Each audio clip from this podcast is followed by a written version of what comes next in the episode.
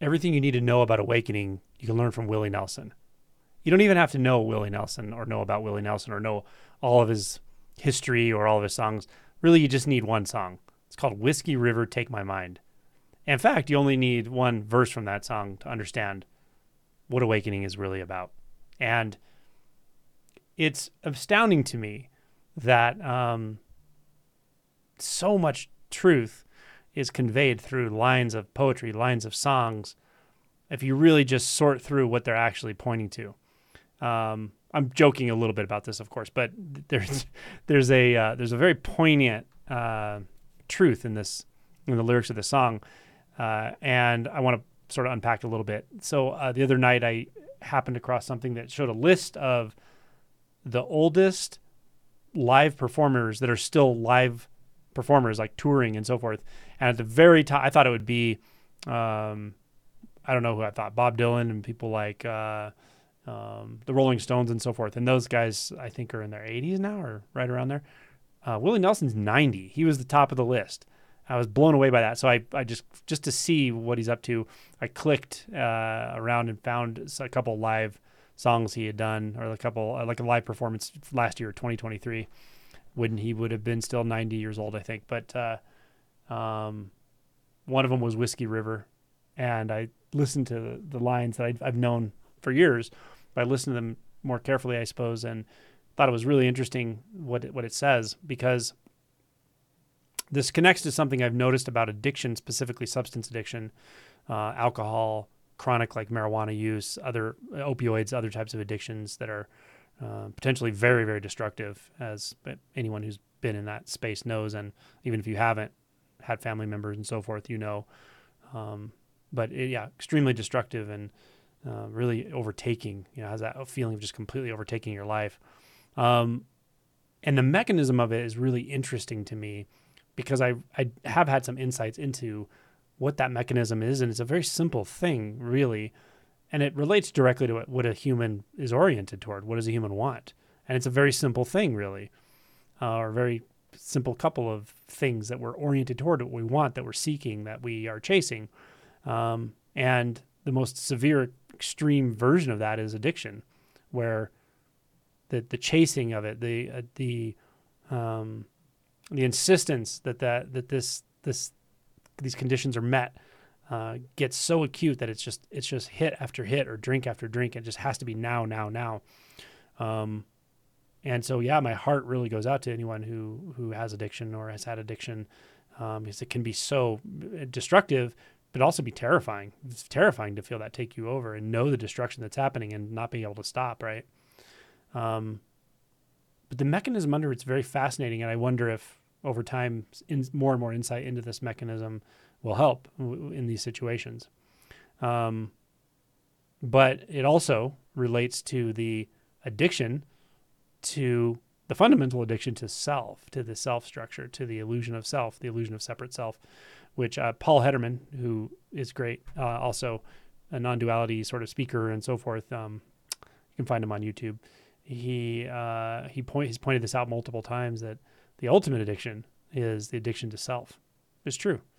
Um, so, what is the the lyrics of this song? Right, it starts out and it says, "Whiskey River, take my mind." Like, it doesn't get any clearer than that. This he's asking whiskey, the, the, the experience of being drunk, essentially, to take his mind.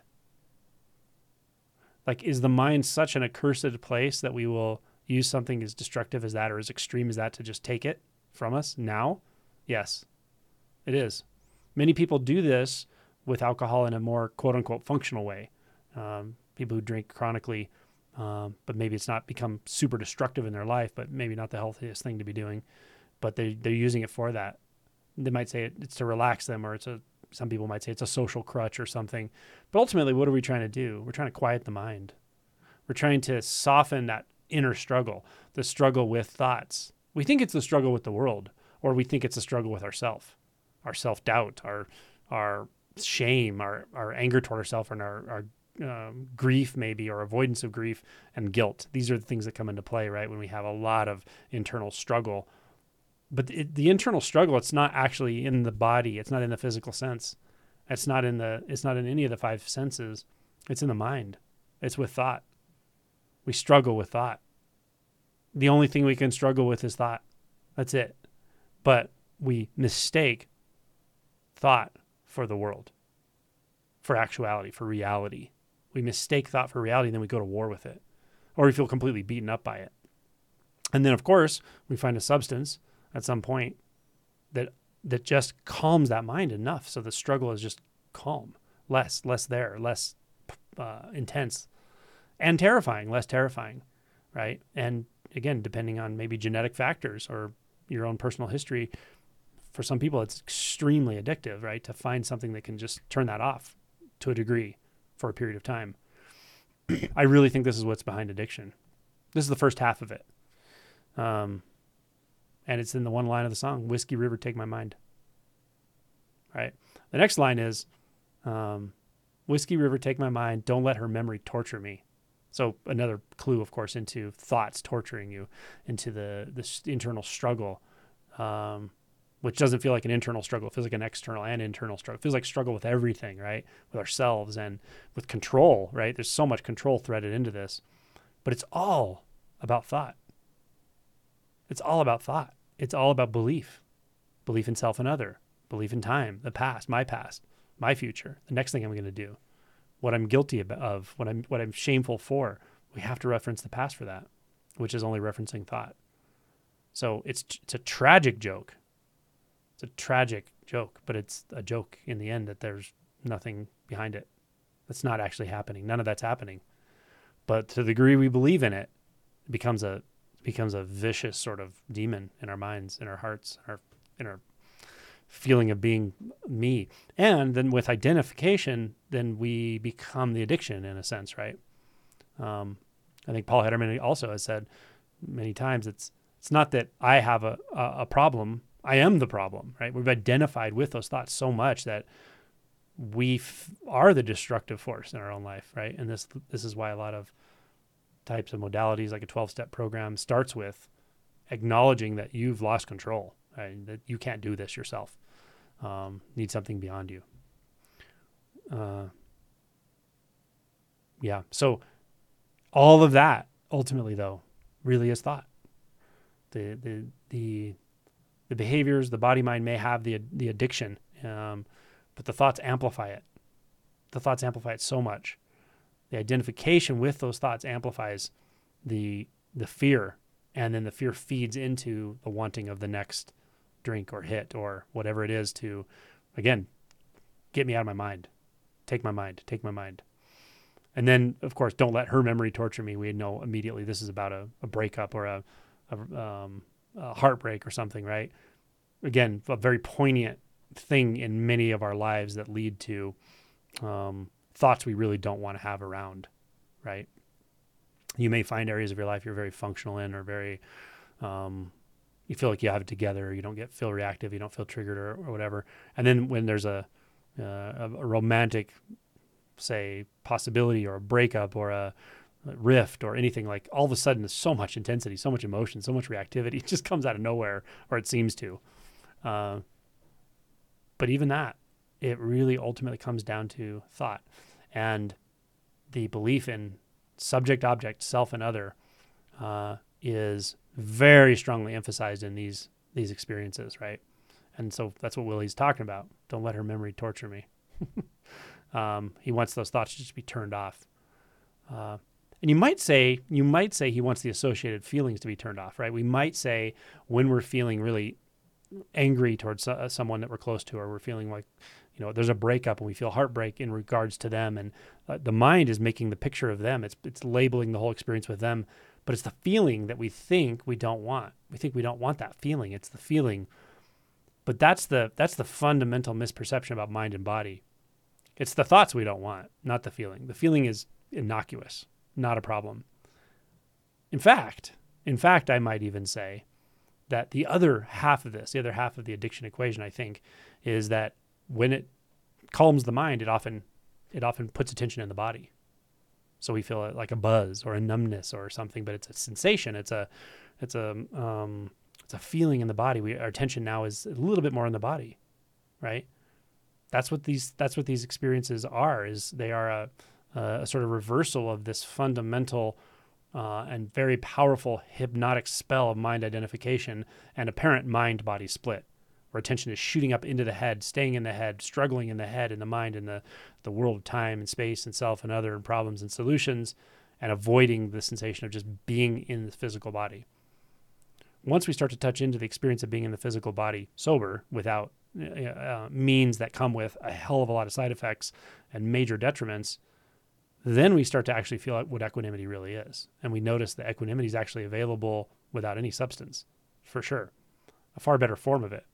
Um, there's equanimity available, and our contact with our physical, what we're calling physical, energetic body, um, that's where it really starts to stabilize.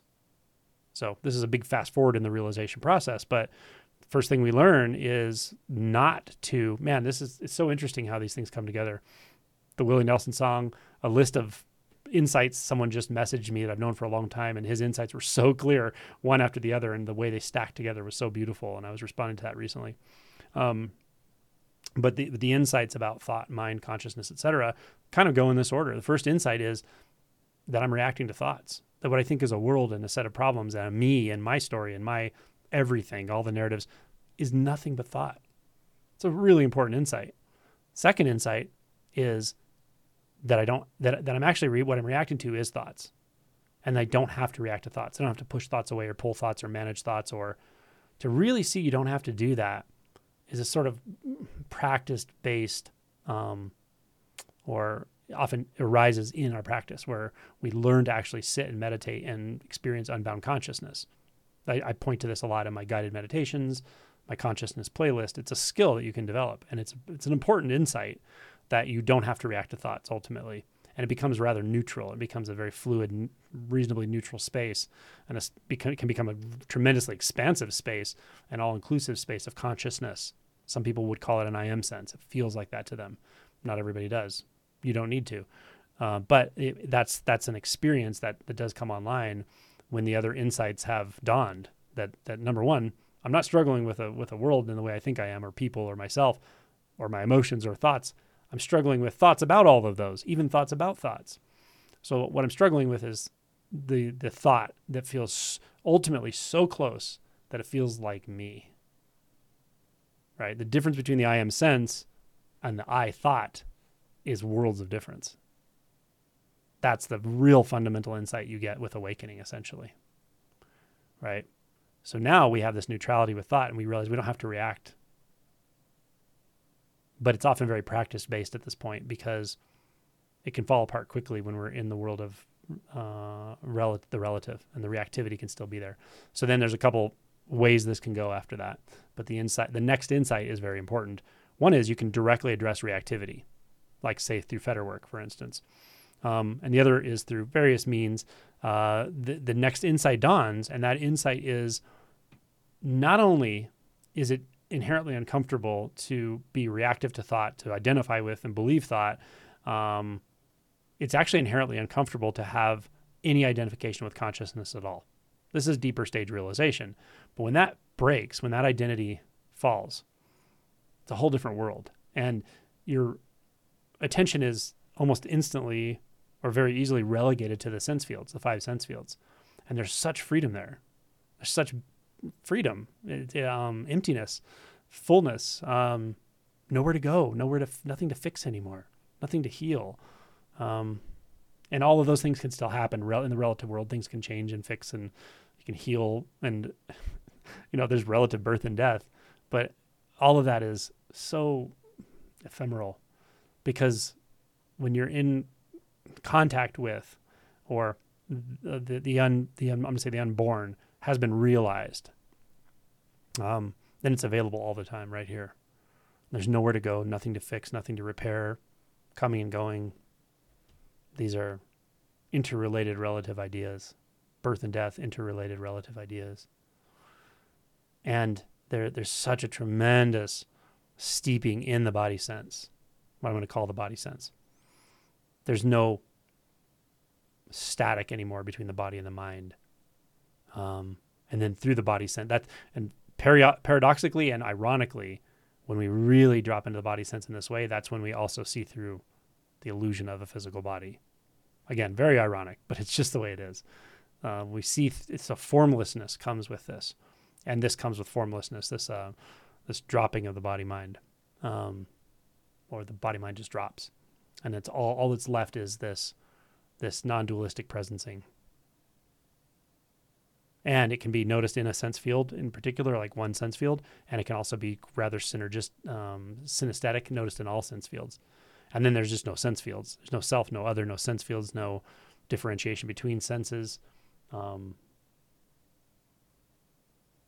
but the the fundamental discomfort of identification, the fundamental discomfort of suffering, struggle, is gone. And then you know what? Oh man, this is what we've always been after.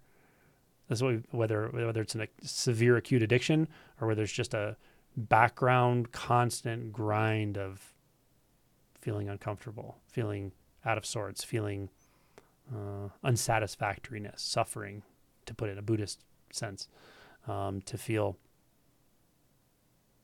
the life of quiet desperation.